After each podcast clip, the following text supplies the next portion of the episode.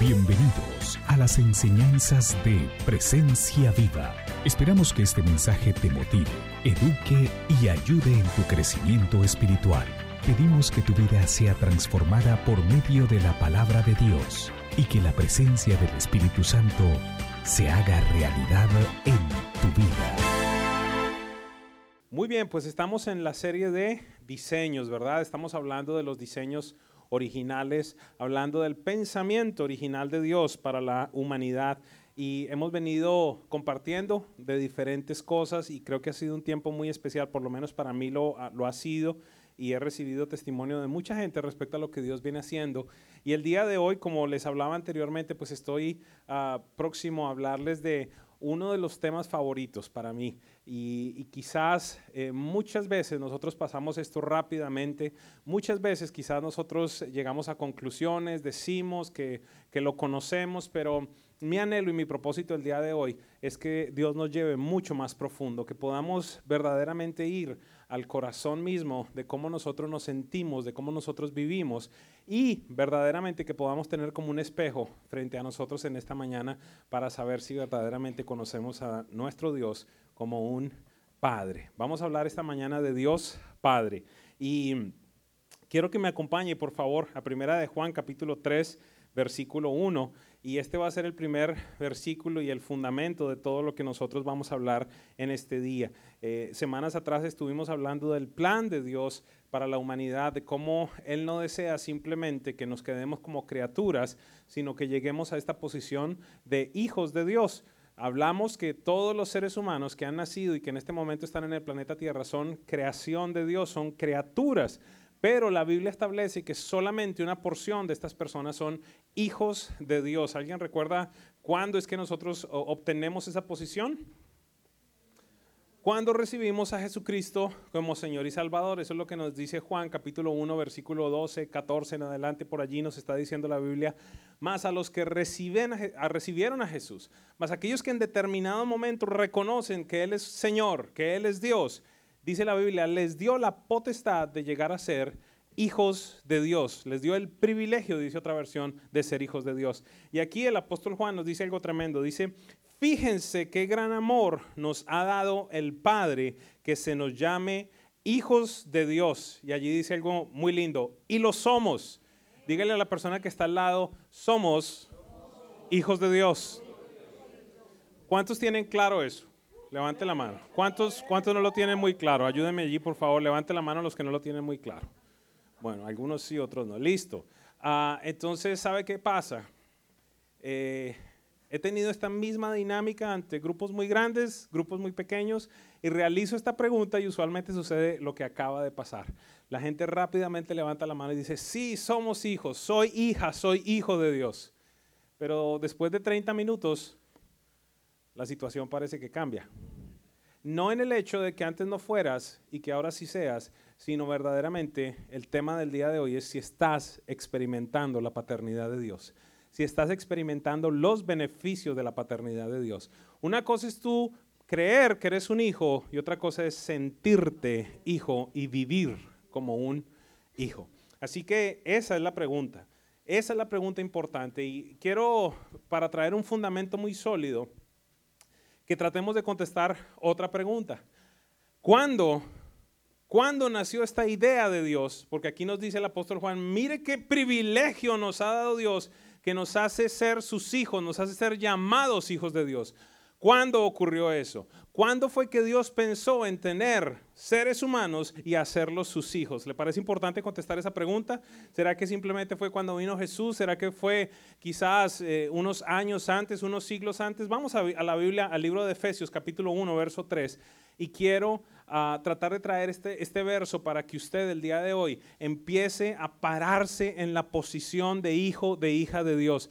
Muy importante este verso, lo que dice allí en Efesios. Dice, alabado sea Dios, Padre de nuestro Señor Jesucristo, que nos ha bendecido en las regiones celestiales con toda bendición espiritual en Cristo. ¿Cuántos reciben eso y cuántos lo saben? ¿Usted sabe que ha sido bendecido por Dios? Bueno, está muy bajita la, está muy bajita la, la revelación. Usted ya tiene un estatus de bendición. Por eso hay mucha gente que, ni siquiera te dice Dios te bendiga, sino te dice, ¿sabes qué? Bendecido. ¿Por qué razón? Porque ya eres bendecido. Ya estás bendecido por Dios. Y aquí Él dice que te ha bendecido con toda bendición en las regiones celestiales en Cristo Jesús. Dice, y escúcheme por favor, versículo número 4. Dios nos escogió, diga conmigo, Dios me escogió.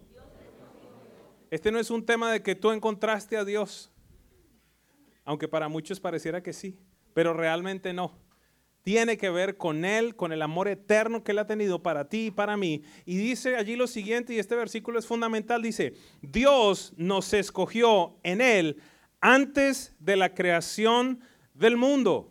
¿Cuándo empezó esto? Desde siempre, desde siempre, Iván, tú estuviste en la mente del Padre Celestial. Wow. Desde siempre estuviste en la mente del Padre Celestial, hija. Juan, desde siempre. No fue simplemente que, qué sé yo, voy acá a empezar a evaluar en el, sesenta y tanto, cuando alguno nació y, de pronto entonces conoció a Jesús en el 80 o en el 90 y entonces ahí parece que Dios dijo, wow, mira, este está, eh, acá existe. Esto es impresionante porque te deja saber que tú no eres un error. Con versículos como estos es que tú entiendes que el aborto no tiene la cabeza, en no tiene forma ni cabeza, ni nunca se ha albergado en la mente del Padre.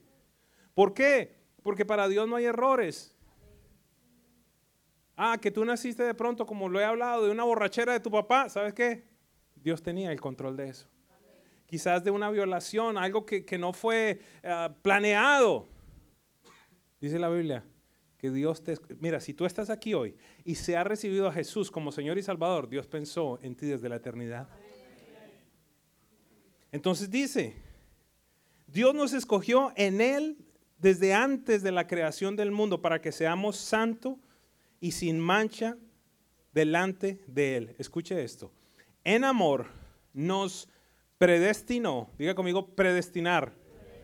¿Qué significa eso? Ya había un camino que Él había escogido para nosotros dice, nos predestinó para ser adoptados como hijos suyos por medio de Jesucristo, según el buen propósito de su voluntad. Si traducimos esa, esa palabrita allí a un buen castellano, sería como a Dios le dio la gana. Y algunas personas entonces tienen problema con versículos como esto, porque entonces, ah, entonces ya todos, todos están salvos, ya Dios los escogió. Pues si quiere saber qué, espere que llegamos allá y pelee con Dios. Porque algunos dicen, si ya Dios nos escogió desde antes de la fundación del mundo, ¿para qué evangelizamos? ¿Para qué entonces hago esto? ¿Para qué yo hago aquello si ya Dios escogió? Vaya y pregúntele a Él cuando llegue allá si usted es salvo y si llega al cielo. ¿Me sigue? ¿Qué decisión tomé yo años atrás? Vivir agradecido. ¿Por qué razón? Porque me escogió. ¿Le parece?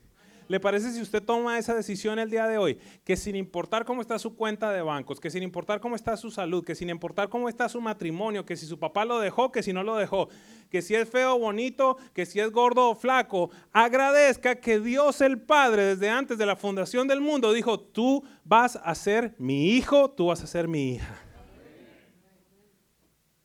Esto debería traernos valor, debería traernos propósito, debería traernos sentido de trascendencia. No soy un error, no soy algo fortuito, no soy una casualidad. Yo nací en el corazón del Padre Celestial y Él escogió el ponerme en el planeta Tierra en un tiempo como este. Entonces este versículo dice, en amor nos predestinó para ser adoptados como hijos suyos por medio de Jesucristo, según el buen propósito de su voluntad, para la alabanza de su gloriosa gracia que nos concedió en su amado. Impactante. Impactante. No soy un error. No soy otra persona más que no tiene propósito. Fui pensado en el mismo corazón del Padre Celestial. El Padre Celestial escogió a mi papá, a mi mamá, el Padre Celestial escogió el hogar donde yo nací. Y sí, quizás en condiciones difíciles, pero hoy quiero decirte, el Padre Celestial está, ha estado y estará contigo en todo momento. El problema cuál es, amados, que muchas veces estas situaciones difíciles que vivimos nos hacen endurecer, nos hacen levantar barreras, nos hacen pensar que Él no estuvo contigo cuando siempre ha estado contigo. Nos hacen pensar muchas veces como la gente dice, y si Dios existe, entonces ¿por qué permite X, por qué permite Y? ¿Sabes que Él es Dios. muchas veces nuestra justicia humana va en contra de esa justicia de Dios. ¿Por qué razón? Porque mira, ¿acaso no te pasa si tú eres empleado que en determinado momento vas en contra de una decisión que toma el jefe? ¿Pero qué? ¿A qué decisión tenemos que llegar o a qué conclusión? Diga conmigo, es del jefe. Así que Él es Dios. Él es Dios. Entonces, vamos un poquitito más adelante. Dios entonces nos escogió desde antes de la fundación del mundo. Eso debería darnos un sentido de valor, propósito, trascendencia. Fui escogido desde antes de la fundación del mundo para ser un hijo del Padre Celestial. He recorrido gran parte del continente, gracias a Dios por su misericordia, visitando iglesias. Y usualmente hago la pregunta que les dije anteriormente. Y, y, la gente rápidamente levanta su mano diciendo, sí soy hijo, sí soy hija. Pero de nuevo quiero indagar en, ¿estás viviendo como un hijo? ¿Estás viviendo como una hija? ¿Estás disfrutando de los beneficios? ¿Conoces verdaderamente al Padre Celestial? Ese es mi propósito el día de hoy. Ese es mi propósito, el, que nos podamos acercar un poco más a Él. Y esta mañana voy a ir a uno de mis uh, pasajes preferidos en la Biblia, que es Lucas capítulo 15, y vamos a estar leyendo desde el verso 11 en adelante.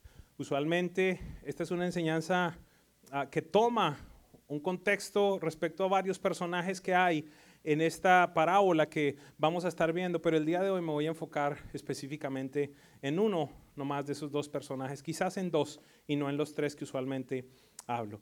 Dice la Biblia entonces en Lucas 15, desde el verso 11 en adelante. Un hombre tenía dos hijos, continuó Jesús. El menor de ellos le dijo a su padre, papá, dame lo que me toca de la herencia.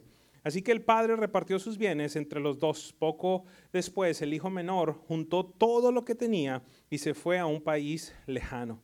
Allí vivió desenfrenadamente y derrochó su herencia.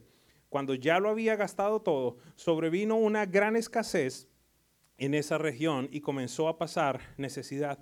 Así que fue y consiguió un empleo con un ciudadano de aquel país, quien lo mandó a sus campos a cuidar cerdos. Tanta hambre tenía que hubiera querido llenarse el estómago con la comida que le daban a los cerdos, pero aún así nadie le daba nada. Por fin recapacitó y se dijo, ¿cuántos jornaleros de mi padre tienen comida de sobra y aquí yo muero de hambre? Tengo que volver a mi padre y decirle, papá, he pecado contra el cielo y contra ti, ya no merezco que me llame tu hijo. Trátame como si fuera uno de tus jornaleros. Así que emprendió el viaje y se fue a su padre. Todavía estaba lejos cuando su padre lo vio y se compadeció de él. Salió corriendo a su encuentro, lo abrazó y lo besó. El joven le dijo, papá, he pecado contra el cielo y contra ti, no merezco que se me llame tu hijo. Pero el padre ordenó a sus siervos, pronto, traigan la mejor ropa para vestirlo. Pónganle también un anillo en el dedo y sandalias en los pies Traigan el ternero más gordo y mátenlo para celebrar un banquete, porque este mi hijo estaba muerto, pero ahora ha vuelto a la vida, se había perdido, pero lo hemos encontrado. Y así empezaron a hacer fiesta. Quiero proponerle esta mañana que es factible que esta vida de este muchacho, simplemente voy a hablar el día de hoy del muchacho, de este muchacho menor, que esta vida de este muchacho menor en muchos casos va a representar lo que muchos de nosotros vivimos. Número uno, este muchacho era un hijo, diga conmigo un hijo. ¿Por qué sabemos que era hijo? Primeramente porque Jesús lo dice. Segundo, porque el muchacho pide una herencia. Solamente aquel que es hijo pide una herencia. ¿Y, ¿Y qué sucede? Que esta mañana muchos de nosotros hemos levantado la mano y hemos dicho, yo soy hijo, yo soy hija. Y es factible que tú hayas reclamado como tal esa herencia de la cual hemos venido hablando, la herencia de la salvación, de saber que en el momento en el que nosotros muramos vamos a ir al cielo. Y es factible que hayas empezado a experimentar ciertas cosas aquí en el planeta Tierra, en esta vida, Beneficios como la sanidad, beneficios como que quizás Dios te sacó de la depresión, quizás eras alcohólico, quizás tal vez no eras eh, eh, en términos humanos tan malo. Pero entonces Dios pues restauró tu lengua y ya no dices las barbaridades que antes decías. O quizás Dios restauró tu pensamiento y ya eh, tu mente no está gobernada por lo que años atrás estaba gobernada. Pero la pregunta que quiero plantear esta mañana es si estás viviendo en la plenitud que viven los hijos de Dios. Y encuentro aquí varias cosas. Lo primero que encuentro es que un cristiano, un hijo de Dios, porque recuerde, este es, una, este es un decreto divino en el instante en el que usted toma una decisión verdadera, consciente y real. Y usted dice, yo reconozco que Jesucristo es el Hijo de Dios, yo reconozco que soy pecador. En el cielo hay un decreto divino. Es como si estamparan algo donde dice, a partir de este momento, Omar ya no es simplemente una criatura, sino es un hijo. ¿Estamos claros? Entonces hay personas que ya han tomado esa decisión en el pasado. Creo que aquí la gran mayoría, si no todos, lo hemos hecho. Pero que tú hayas tomado esa decisión no significa que conozcas al Padre Celestial. ¿Me acompañan? Eso no significa. Tú puedes inclusive decir palabras. Tú puedes, por ejemplo, pararte y decir, Padre, yo te doy gracias. Papito lindo, yo te amo. Tú eres mi papá, pero eso y que sea una realidad en tu vida son dos cosas totalmente diferentes. Y es con lo que vamos a tratar de lidiar en esta mañana. Aquellos hijos de Dios que no conocen al Padre Celestial van a tener, por lo menos encontré, cuatro características que están presentes en su vida. Número uno, de nuevo, aunque conocen al Padre, van a estar lejos de Él. ¿A qué me refiero? Dice la Biblia que este muchacho pidió la herencia y se fue a un país lejano. La pregunta que quiero plantearte esta mañana es, y quiero que seas honesto contigo mismo, no me vas a contestar a mí, pero sé honesto contigo mismo. Dios, el Padre, es cercano para ti. No me contestes, no me contestes, contéstate tú. ¿O será que simplemente en tu mente está este concepto de, ese viejito allá, quizás como nos lo imaginamos? Que está por allá, en, qué sé yo, en el séptimo cielo, por allá en el universo, teniendo cuidado de los planetas, de los cometas, en determinado momento estornuda y entonces tiembla, pero por allá está, existe, pero aquí, a mi lado, en el día a día, no lo siento no siento su respaldo, no siento su presencia. Es factible que tú en el tiempo de la adoración, estamos acá cantando y el pastor Omar pasa y dice, wow, qué presencia tan dulce y esta mañana y tú estás diciendo, ¿de qué está hablando este Señor? En determinado momento estás allí, estás viendo quizás aquí o al lado tuyo una persona que está llorando. ¿Por qué razón? Porque quizás está teniendo un momento de intimidad con Dios el Padre y tú estás diciendo, ya está loca, ¿qué le pasará? ¿O es factible que tú seas de aquellos que cuando alguien dice que yo siento que Dios me ha hablado para...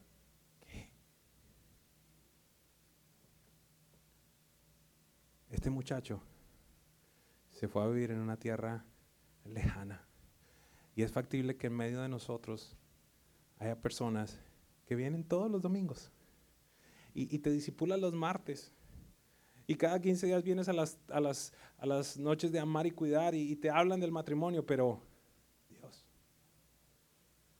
Dios es un concepto para ti. Tengo que ir a la iglesia porque yo creo que es adecuado, porque yo creo que es bueno, porque yo creo que, que allá me van a enseñar algo bueno. Pero a ti, al lado tuyo, no lo sientes. Número uno, y de nuevo, es factible que hayas tomado una decisión personal por Jesucristo, que el día que mueres vas a ir al cielo. Pero ¿sabes cuál es el problema? Estás dejando de disfrutar uno de los amores más grandes que existe, sino el mayor. El ser amado por el Padre. Número dos, Otra de las cosas que yo entiendo que sucede y no quiero generalizar, pero, pero quiero explicar lo que veo en la vida de este muchacho. Una persona que no conoce al Padre Celestial va a ser una persona que pasa necesidades. Y escúcheme, no estoy diciendo con que en determinado momento usted tenga ciertas crisis, porque esas crisis nos van a servir para crecimiento, nos van a servir para conocerle aún mucho más, pero el problema es cuando tú vives. Tu vida es una crisis.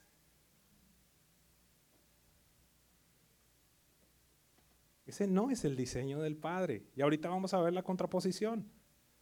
Dice que este muchacho, en determinado momento, al estar tan lejos, dice, cuando ya lo había gastado todo, sobrevino una gran escasez en la región y comenzó a pasar necesidad.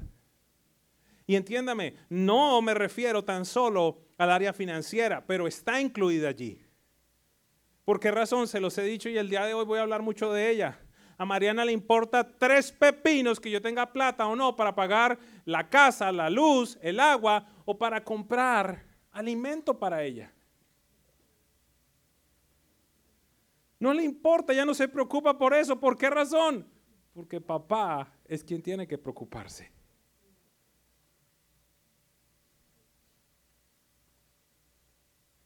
Hace poco llegué a casa con ella y precisamente ese día se había dañado un tubo del agua. Y llego y ella empieza, tete papi, tete papi. Yo digo, Dios santo, ¿de dónde saco agua? Tete papi, tete papi. Y ahí va subiendo. ¿Por qué razón? porque ella sabe que su papá le tiene que dar tetero y le importa muy poquito de dónde va a sacar la leche y el agua. ¿Quién estaba sufriendo? Llamando a la administradora, mire, ¿qué pasó? El agua, no sé qué. Entonces voy, voy al supermercado a comprar. De pronto se me ocurrió, gracias a Dios por el Espíritu Santo. Abro, hay hielo. Entonces métalo en el microondas, descongélelo para hacer el tetero. Ah, ninguno se les había ocurrido, ¿verdad? Ah, ya tienen una solución. Ella no estaba preocupada. Y dice que este muchacho, escúcheme, al estar lejos del Padre, porque esta parábola nos está hablando es del Padre Celestial. Al estar lejos del Padre, dice, comenzó a pasar necesidad. Y entonces mire lo que pasa allí, dice, así que fue y se consiguió un empleo como con un ciudadano de aquel país. Ahí están estos hijos de Dios que no conocen al Padre Celestial y que se pasan su vida resolviendo las cosas en sus propias fuerzas. Y a, único, a lo único a lo que llegan es a más cansancio. Entiéndame. Esta mañana no vengo a decirle, el día que conozcas al Padre Celestial se van a acabar todos tus problemas y vas a vivir en una nube y vas a flotar. No te estoy hablando de eso. Pero te estoy hablando que vas a tener la certeza de que papá cuida de ti. No hay nada más complejo que andar en la vida sin tener el respaldo de Dios. Entonces estamos hablando del área de las finanzas, claro que sí, pero vamos a estar hablando de necesidades en muchas otras áreas. Donde la vida abundante de Dios no se manifiesta en tu vida, Ahí hay algo con lo que tenemos que lidiar. Porque sabes algo, si estamos supuestos a vivir una vida superior al resto de las personas. Porque entonces, ¿para qué vino Cristo? Hello, ¿alguien me sigue? Tu matrimonio debería ser algo que está muy por encima del resto de la gente. Tu negocio debería estar muy por encima del resto de la gente, entendiendo que vamos a pasar momentos de dificultad, pero esa no puede ser la regla en tu vida. Esa no puede ser la regla en mi vida. Porque Jesús dice, yo he venido para que tengan vida y para que la tengan en abundancia.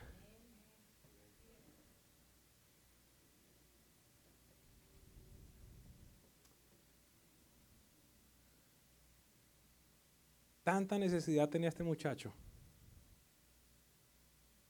que se fue a conseguir trabajo. Y no cualquier trabajo.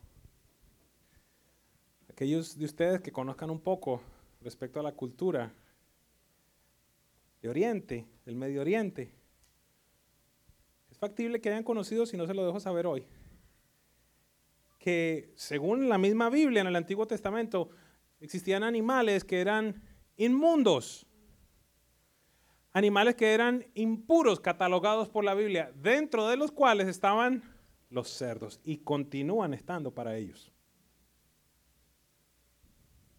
Un animal inmundo, pues imagínate, ¿cómo, cómo lo defino si nomás con la palabra? Yo creo que ya queda claro, ¿verdad?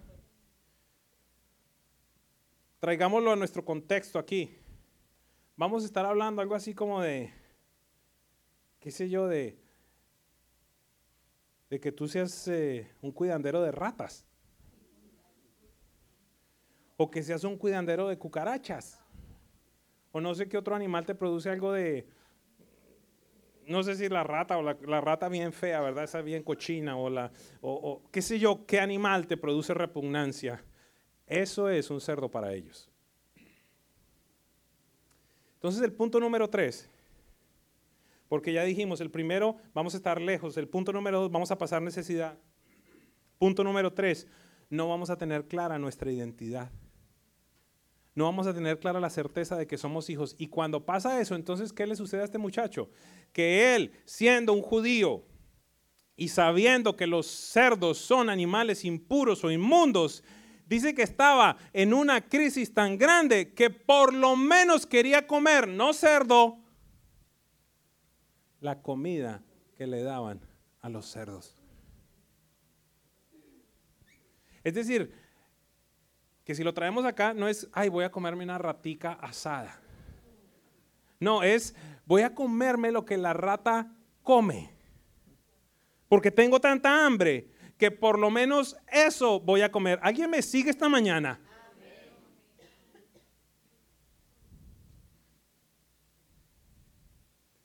Pregunta es qué estás comiendo tú.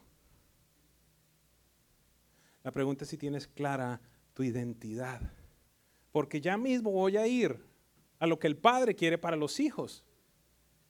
Número uno, entonces, lejanía cuando el Padre quiere intimidad. Número dos, voy a pasar necesidad cuando el Padre lo que quiere es darnos en abundancia. Número tres, no voy a tener clara mi identidad y voy a estar haciendo cosas que no estoy supuesto a hacer como hijo de Dios. Pero como estoy tan lejos y no tengo mi posición clara, va a ser normal para mí. Va a ser normal para mí entonces vivir en odio, rechazando, amargado, porque seguramente se vive así y no estás viviendo como un hijo del Padre Celestial. Número cuatro, vas a pasar hambre. Y esto tú lo aplicarás a tu vida. ¿Cómo pasa una persona hambre? No tan solo estoy hablando del alimento físico, pero estoy hablando quizás de este, este esta penosa situación que es la, la cosa más fea que yo creo que puede existir, y es no poder tener alimento del Padre Celestial, no sentir que Él te habla, no sentir que te guía, no sentir que Él camina al lado tuyo y lleva tus pasos por donde tienen que ir. Hambre espiritual. Lo que entiendo que sucede en aquellos que no conocen al Padre Celestial. Sin embargo, al abrazar la paternidad de Dios, quiero hablarles brevemente de lo que nosotros vamos a encontrar. Porque allí lo vemos. Y le pido al Espíritu Santo que usted no tome esta enseñanza de una manera liviana, porque esta enseñanza puede transformar su vida para siempre. Si usted simplemente está viniendo cada domingo y para usted no es emocionante la oración, para usted no es emocionante la Biblia, si para usted no es emocionante adorarle a Dios, es factible que no conozca al Padre. Y tengo un problema con eso. Porque algunos pueden decir, yo ya me relaciono con el Espíritu Santo, yo ya conozco a Jesús, pero Jesús mismo dijo, yo soy el camino, la verdad y la vida y nadie va al Padre si no es a través de mí. Es decir, estamos supuestos y toda la obra de Jesús y toda la obra del Espíritu Santo es llevarnos a conocer al Padre. No sé si, no sé si me siguen. Dice la Biblia, y allí lo leímos, que Él nos predestinó para la adopción. Y esa adopción es un espíritu que dice Romanos 8:15. No habéis recibido un espíritu de esclavitud para volver otra vez al temor, sino uno de adopción como hijos por el cual pueden clamar, papito.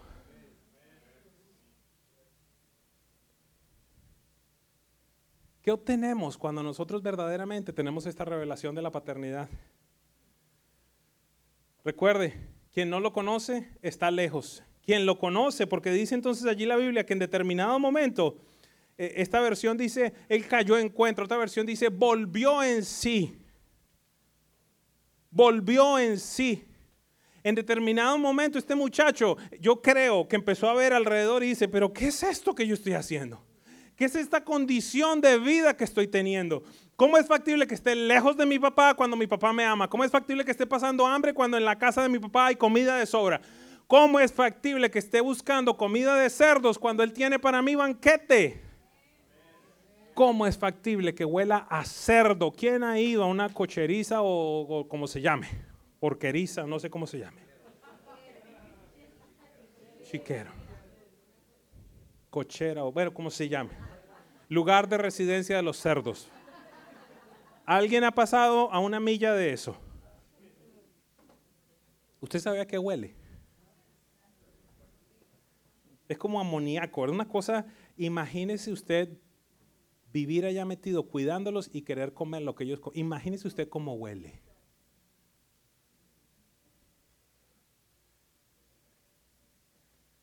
Entonces dice que volvió en sí.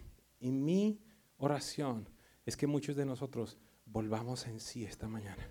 Que muchos de nosotros podamos decirle esta mañana al Padre, Padre, dame la revelación de tu paternidad. No quiero simplemente seguir siendo otro cristiano más. No quiero simplemente esperar a morirme para entonces vivir bien. Hello.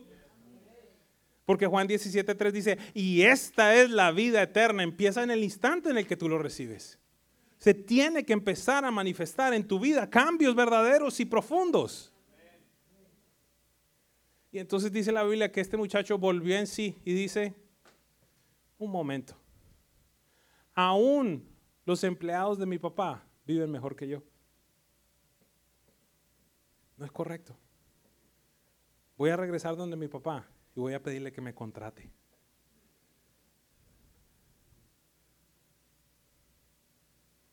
te imaginas eso? Que tu hijo se vaya de tu casa, que vaya y viva tantas cosas, María Eugenia, por allá, yo no sé, viviendo, cualquiera de tus hijas, viviendo cosas terribles. Que se vaya Paula, que se vaya, que se vaya alguna de, tus hijas, de tus hijos, que se vayan y, y viva tan difícil que en determinado momento te llame y te diga, Tony, me puedes contratar en la empresa, pero quiero estar cerquita a ti.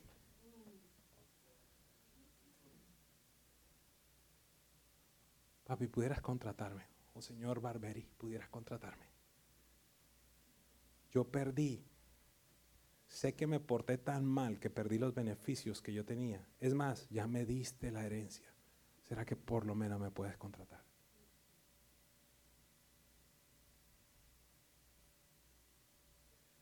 Esa fue la decisión que él tomó. Y dice entonces que emprendió ese camino de regreso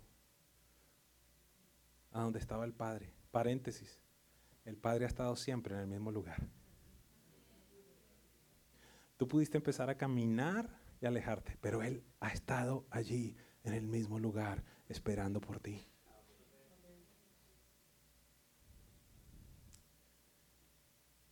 Verso 20 dice, así que emprendió el viaje y se fue a su padre. Todavía estaba lejos cuando el padre lo vio y se compadeció de él. ¿Tú, ¿Tú te imaginas como papá ver uno a su hijo en esa condición? Aquellos que somos papás.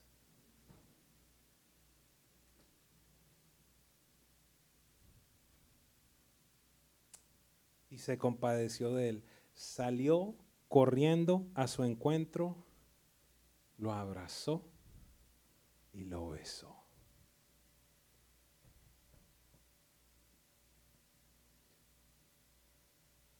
vemos la contraposición.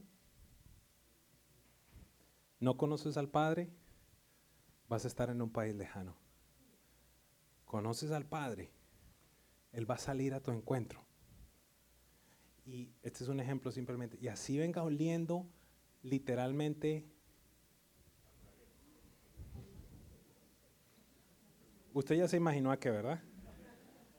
Así venga oliendo a lo que venga oliendo, dice que el padre salió y lo abrazó. Y no solo eso, no solo eso, sino cogió y lo besó, lo besó. Algunos, algunos de ustedes a veces me ven, algunos de ustedes me ven de pronto y me ven medio raro porque yo cojo y le doy un beso a este o a este. ¿Por qué razón? Porque es, la paternidad que está allí. Y algunos dirán, ay, mire tan mariposita el pastor. Mariposita nada. Mariposita nada. Yo tengo clara mi identidad. Y no tengo ningún problema. Y acá dice que el Padre Celestial salió y lo besó. Y le dijo, hijo. Ya iba a empezar, él iba a empezar a decirle, papá, mira, es que vengo. Ni lo dejó hablar. ¿Quiere, mirar allí? Ni lo dejó hablar.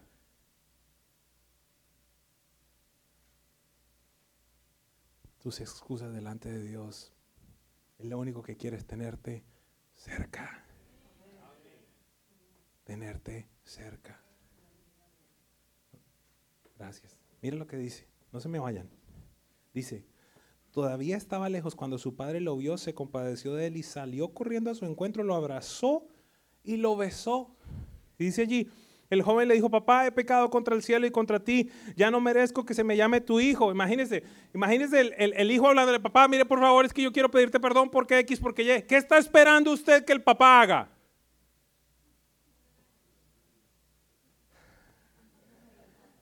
Lili, en muchos casos ese es el concepto que tenemos. Y por esa razón no regresamos a Dios cuando pecamos. Porque tu papi, si lo tuviste, en el momento en el que tú, en determinada instancia, te arrepentiste, ¿qué, escuchas? Ya era hora, ¿no? Ya era hora que viniera, porque se dio cuenta lo que hizo, ¿verdad?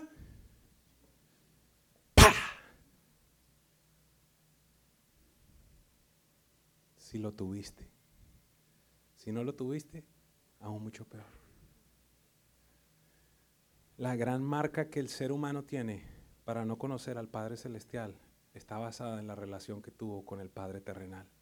Y cuando tú no tuviste papi, por eso se te hace tan difícil relacionarte con Dios el Padre. Porque si ese hombre que estaba supuesto a estar contigo ahí al lado no estuvo. Porque si ese hombre que estaba supuesto a acariciarte, lo que recibiste fue golpes, o si ese hombre que, como hace poco escuchaba una persona, que, que, la decisión que tomó fue esconderse en el closet porque no sabía que papá iba a llegar. ¿A qué me refiero? Que si llegaba en sano juicio, llegaba, llegaba a, romper todo. ¿Por qué razón? Porque eh, tenía ira por dentro y si llegaba borracho, entonces ese día, si era el día que venía y abrazaba y era cariñoso. Y era una cajita de sorpresas aquel quizás que nunca te dijo estoy orgulloso de ti. No sé cuál es tu historia, yo conozco mi historia. Es más, aún yo, mire, conociendo la Biblia, siendo pastor, delante de Dios les digo, me equivoco con mi hija.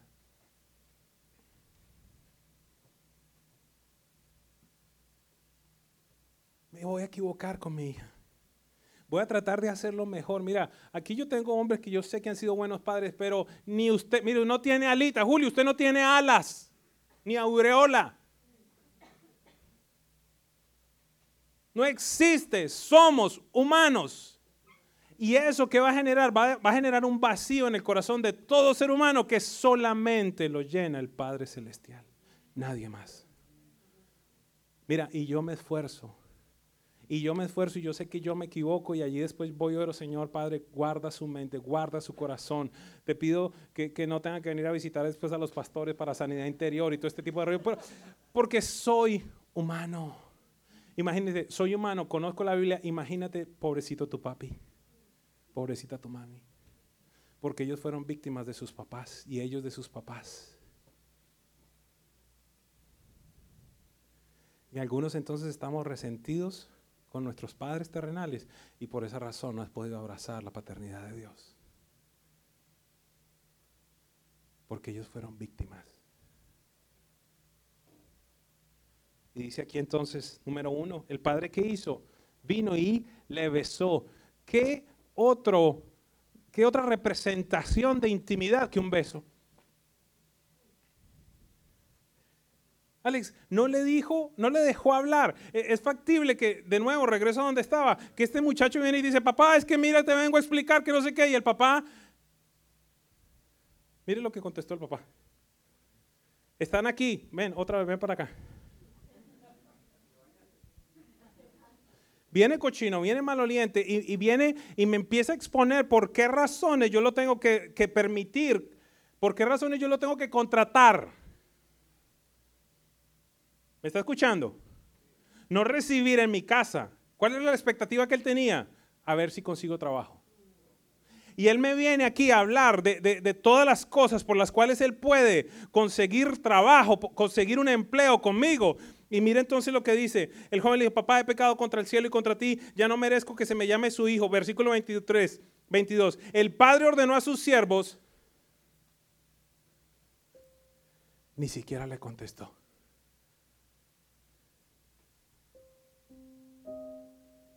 No se puso a argumentar con él. El papá yo me imagino en la cabeza, ay, qué bruto. Este muchacho todavía le falta. Si yo lo único que he estado esperando desde el día que él se fue es este momento otra vez. Hijo, mira, tú puedes saber, es que ni le dijo, ni le dijo, ni le dijo nada. Lo único que él hizo fue que se volteó y dijo, pero entonces él ordenó a sus siervos, pronto, traigan la mejor ropa para vestirlo. No un uniforme de empleado. Estabas por allá sucio. Estabas por allá alejado. Tú vienes a mí, yo te abrazo y te beso. Te doy el mejor vestido, que es una representación de mi protección sobre ti.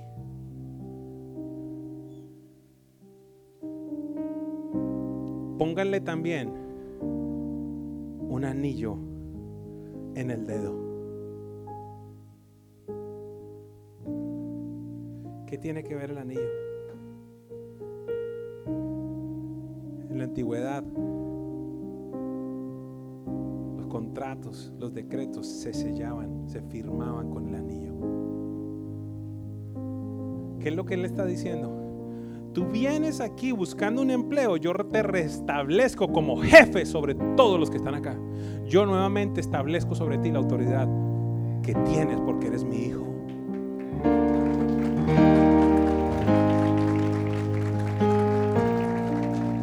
También un anillo en el dedo y sandalias en sus pies.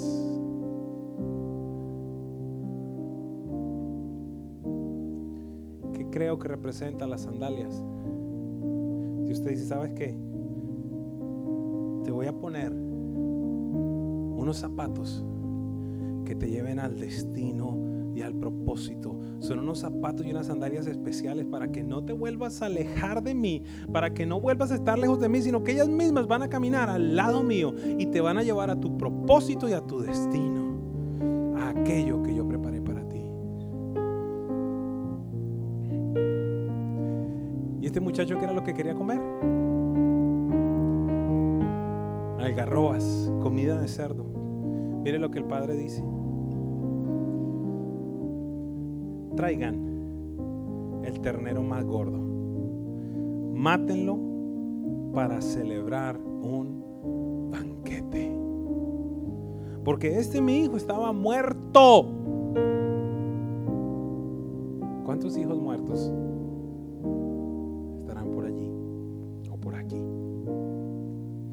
este mi hijo estaba muerto, pero ahora ha vuelto a la vida. Se había perdido, pero ya lo hemos encontrado. Así que empezaron a hacer fiesta.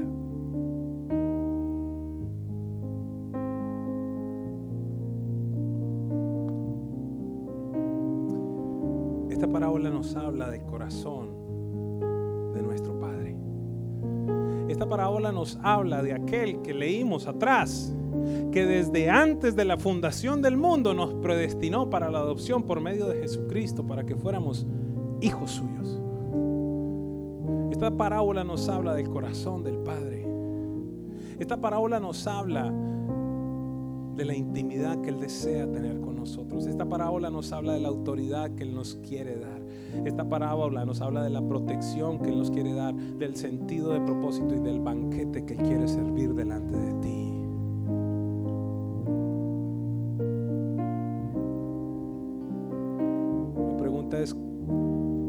Fue si la tuviste la relación con tu papá? ¿Cómo fue si tuviste esos tiempos de intimidad?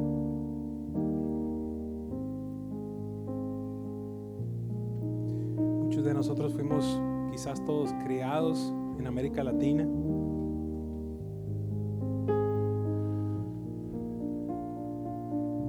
Machismo reinó.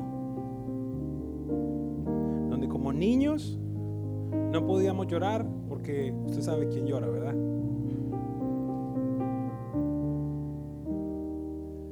Y si llorábamos quizás, no estoy hablando de mi padre, tuve el honor y la bendición de tener un hombre muy bueno como papá. Un hombre que no fue violento, un hombre que estuvo allí siempre de verdad mi papá sobresaliente, un tremendo hombre de Dios. Y conocí a Jesús yo cuando era pequeño, desde siempre. Yo nací en un hogar cristiano, me llevaron a la iglesia desde pequeño, pero pasaron 30 años de mi vida para conocer al Padre. Hace 12 años, quizás 13, conozco al Padre Celestial. Es el gran ausente de las predicaciones de las iglesias. Nos enfocamos en Cristo, en Jesús, y Él tiene que ser nuestro centro porque Él es el autor, consumador de la fe, Él es el centro de nuestra adoración. Él es el Señor, Él es el Salvador. Algunos nos enfocamos en el Espíritu y estamos enamorados del Espíritu Santo y, y no hay nada malo con eso. Y entiéndame, en la Trinidad no hay celos.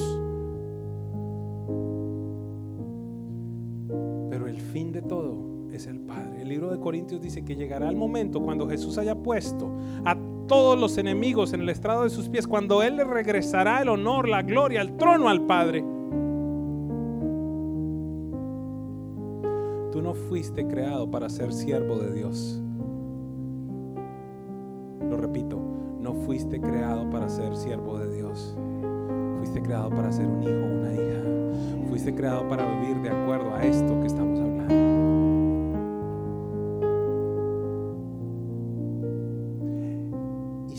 Eso no se está manifestando en tu vida, en esta mañana quiero pedirte algo. Quiero pedirte que tengas citas con los pastores. Quiero pedirte que hables con ellos.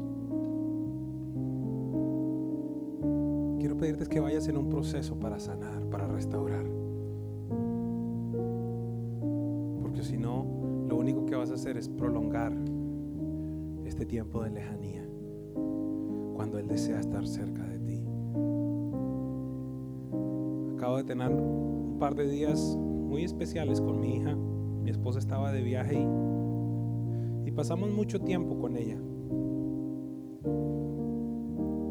Y yo sé que Dios lo preparó para esta prédica. Porque me equivoqué con ella. Avión juntos. Porque, porque jugamos juntos. Porque, porque hicimos un montón de cosas juntos. Comíamos juntos. No que no lo haga usualmente, pero esta vez no sé si me entienden. Estábamos solos, ella y yo. Nadie más estaba en la casa.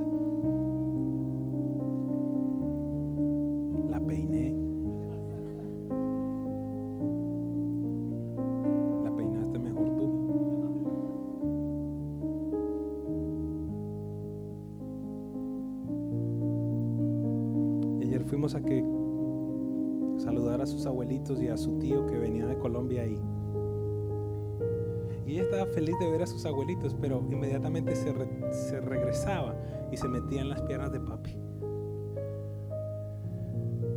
Upa, papi. Upa. Ese es el diseño. Quisiera tenerla en este momento para, para que ustedes pudieran ver. La pudieran ver aquí, cómo se recuesta. Porque eso es lo que Dios quiere. Tenerte en sus brazos, cercana a su corazón. Sentir la protección de papá. Así que esta mañana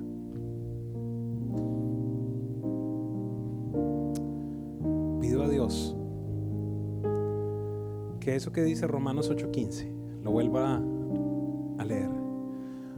Porque no han recibido ustedes un espíritu de esclavitud para volver otra vez al temor, sino que han recibido un espíritu de adopción como hijos, por el cual ustedes pueden clamar a Dios, papito, Abba. Si este mensaje ha edificado tu vida, escríbenos a info@presenciaviva.com o te invitamos a visitar nuestra página web www.presenciaviva.com. Hasta la próxima.